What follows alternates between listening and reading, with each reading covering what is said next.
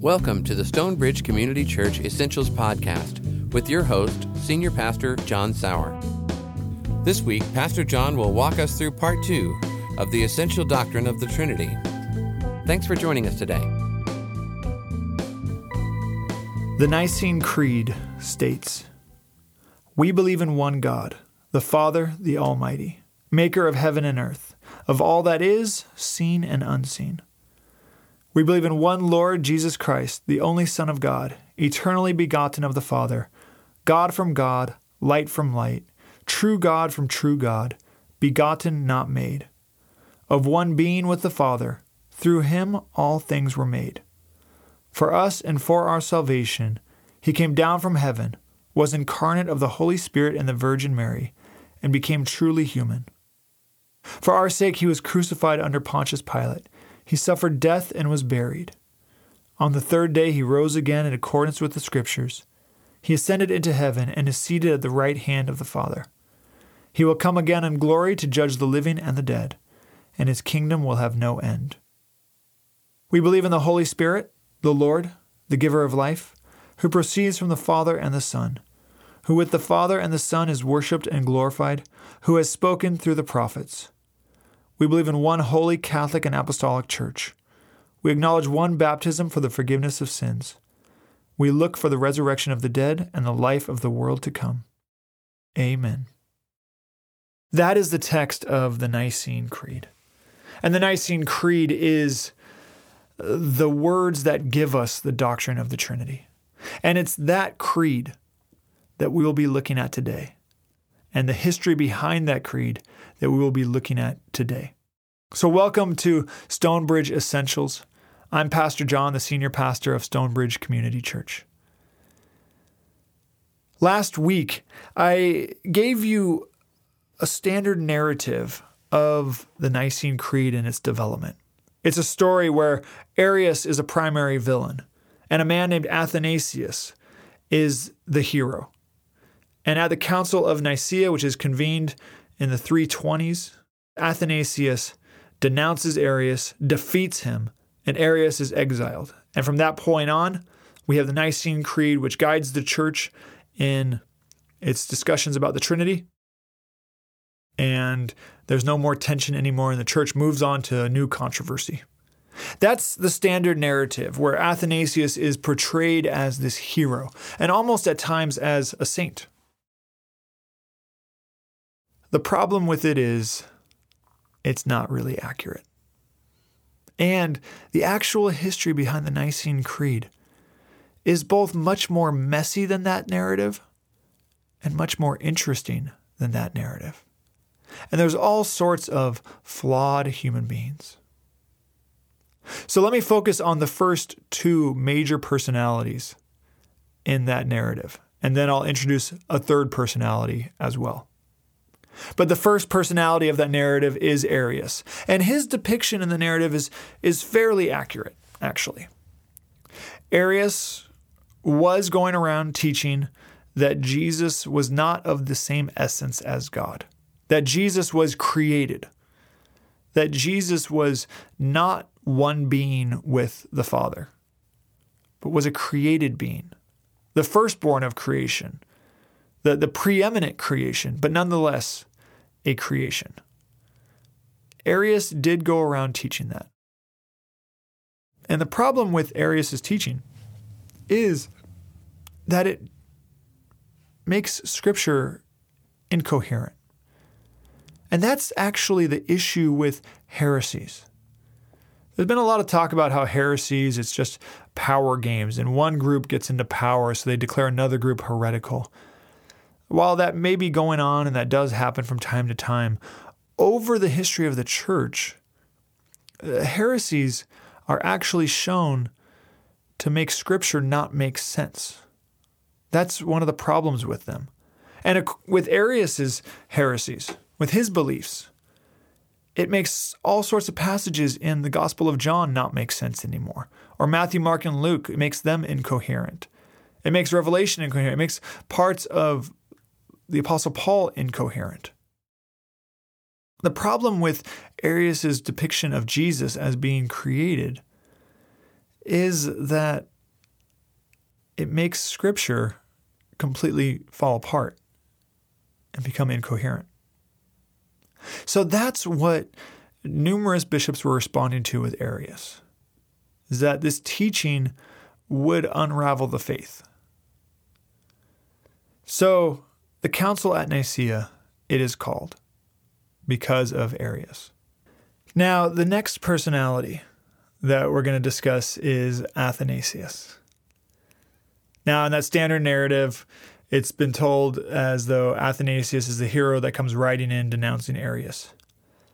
That's not really accurate at all. And a lot of that has to do with the way Athanasius portrays himself um, later on.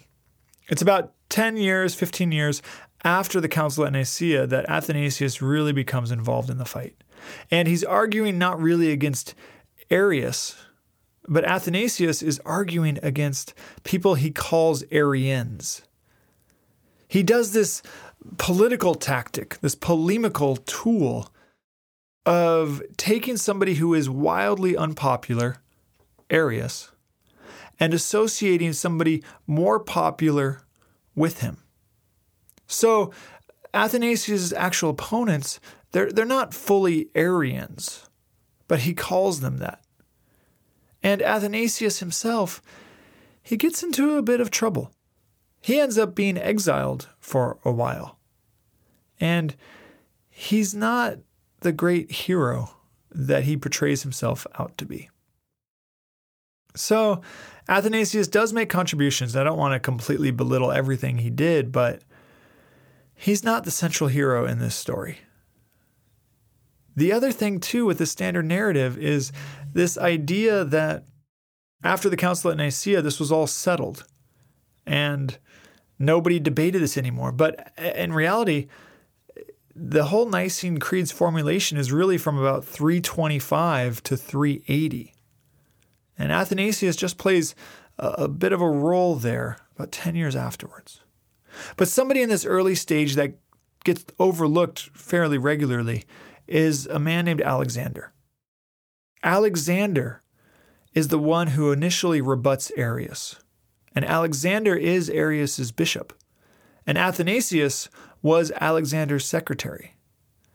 Alexander is the one who gives us what will become the theology behind the Nicene Creed, or at least the beginnings of it. Alexander asserts that Jesus is of the same substance as the Father, that Jesus is of the same essence of God the Father. And Alexander is the one who really gives us the beginnings of the theology of the Nicene Creed. Athanasius does pick up some ideas from Alexander. He changes them here and there. But it's really Alexander that begins the opposition to Arius. The other thing that is really interesting about the Nicene Creed and its development is the role of emperors.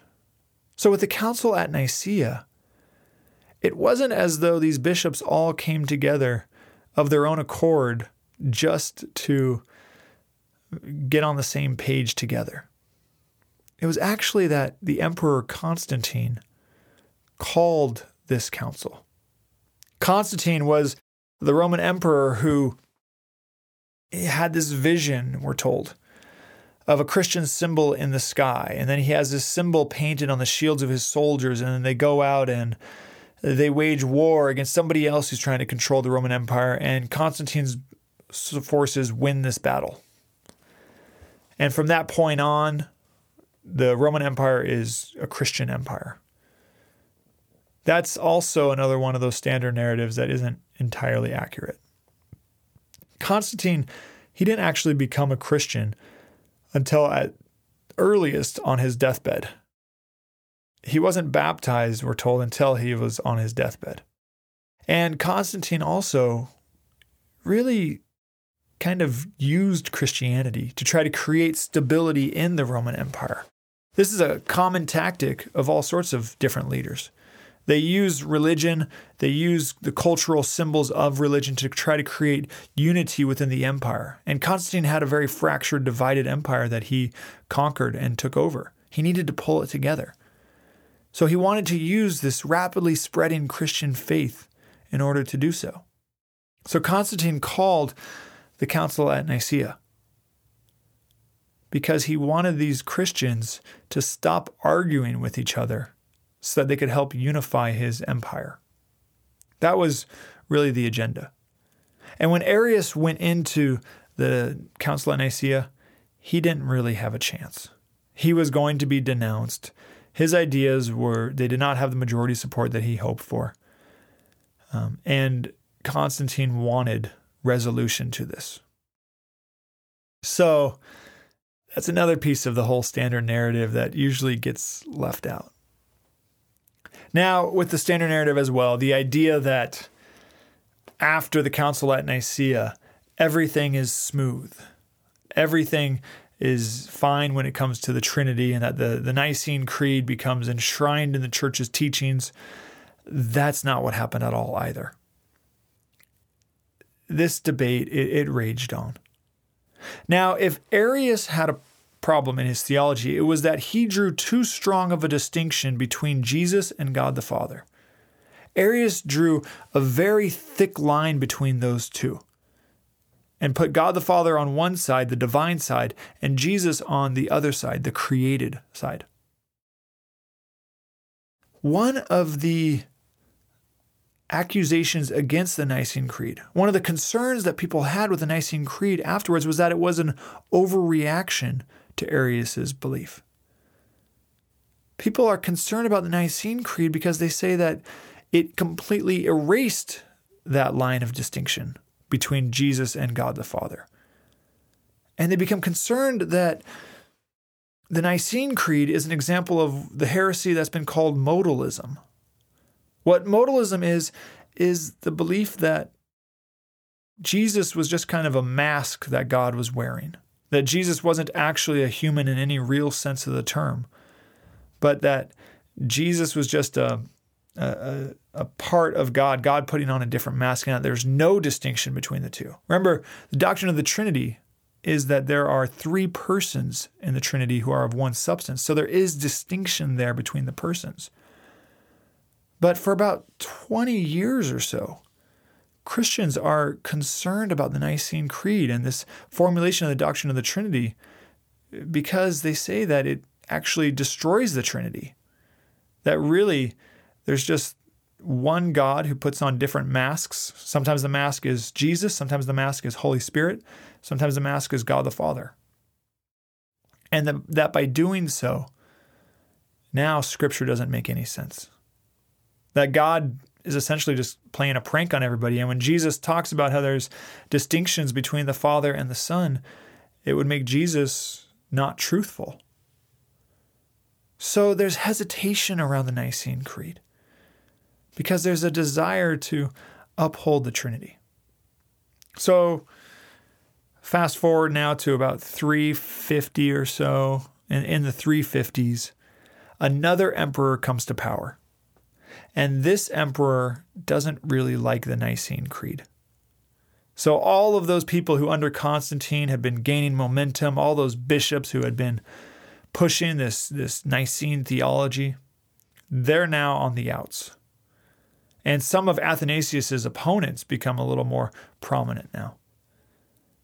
And this emperor basically throws out the Nicene Creed.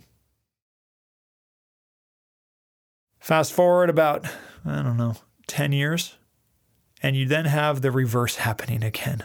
A new emperor comes into power, and this new emperor likes the Nicene Creed. This new emperor thinks that this could get going that the Nicene Creed could be what unites the empire, and begins having Christians discuss the Nicene Creed all over again. From about 360 to 380, that's when we see the Nicene Creed that we were given at Nicaea become revised, become refined. And then at 380, I think 381 actually, there's another council, and it's there that we get the form of the Nicene Creed that we have. This is messy history. We have to remember that doctrine it doesn't just come down from heaven. Doctrine is not the inspired word of God. Doctrine is humans responding to the witness of God in Scripture. But once we accept that, once we stop teaching our treating our doctrines as though they are Scripture, once we accept them for what they are, they become really useful tools to help us understand Scripture. And I think we can look past the history behind the Nicene Creed to recognize that each step along the way, legitimate concerns were raised about the theology in this document. And each step along the way, however those concerns were raised, whether it was from an emperor trying to gain control or from bishops trying to secure their place in history, whatever the motivations were, legitimate concerns were raised and addressed. So that by the time we get the actual Nicene Creed that we have in 381, this is a thoroughly vetted document. This is a thoroughly debated document. And it's one that has been deemed to be helpful in talking about God. I find comfort in that. These kinds of public documents that are out there in the world that don't have one author, but multiple people have been part of drafting them, and multiple people have been part of trying to craft them and debating them. That to me means that this has been very thought through and it has stood the tests. And the fact that from 381 until now, the Nicene Creed has been used in the church to teach, to educate, and to guide us in how we talk about God, that makes me trust the Nicene Creed a lot more. What it also helps me to do, though, is to recognize that this document has a purpose. The Nicene Creed, it wasn't crafted to answer all questions for all time. It wasn't crafted to explain the Trinity. What it does is it gives us language so that we can talk about God as accurately as possible. So, when we look to these creeds, when we're responding to these creeds, we have to remember that they were crafted for that purpose to help us talk about God, but then also to help us make some sort of sense of what we see in Scripture. But the Nicene Creed, the doctrine of the Trinity, it doesn't make sense of everything. And it's not trying to do that.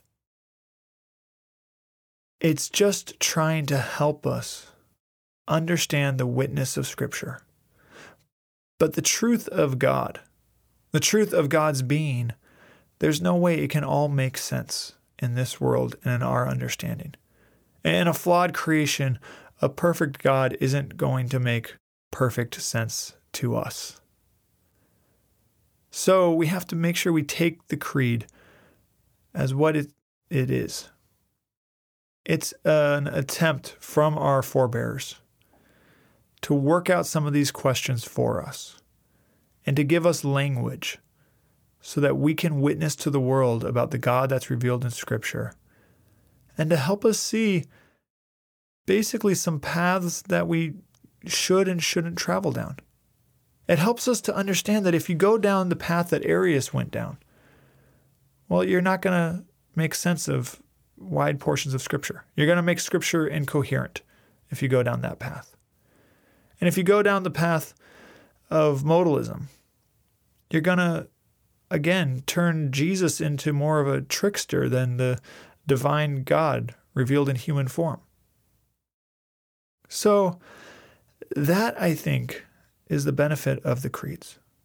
And yes, the history is messy. There are politics involved, there are very human personalities involved.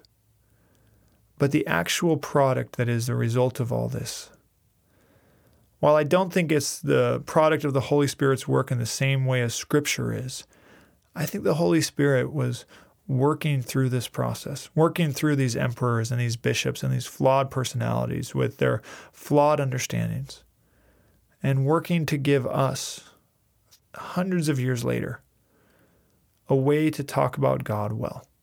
So take the Nicene Creed as it is, on its terms, for what it is, which is really a way to help us talk about the witness of the Scriptures. Next week, we're going to be focusing on a topic that I am so fascinated by. We're going to be focusing on the various heresies that have arisen from the Trinity. We talked about some of them today. We talked about modalism a little bit. We also talked about Arianism. But there's so many others that have propped up throughout history.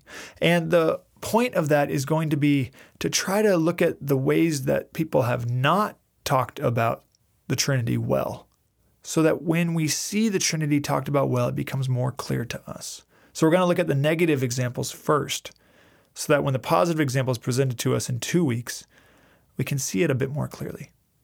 So thank you all for tuning in. If you are very interested in this history, I mean, I did this all in very broad strokes, but if you're interested in this history and you want more, I would encourage you to go pick up a book called Nicaea and Its Legacy by historian Lewis Ayres. It is a very thick book. It is a thick book of history. I loved it. So if you want to dive deep into this, I would recommend that book to you. God bless you all and I look forward to talking with you next week.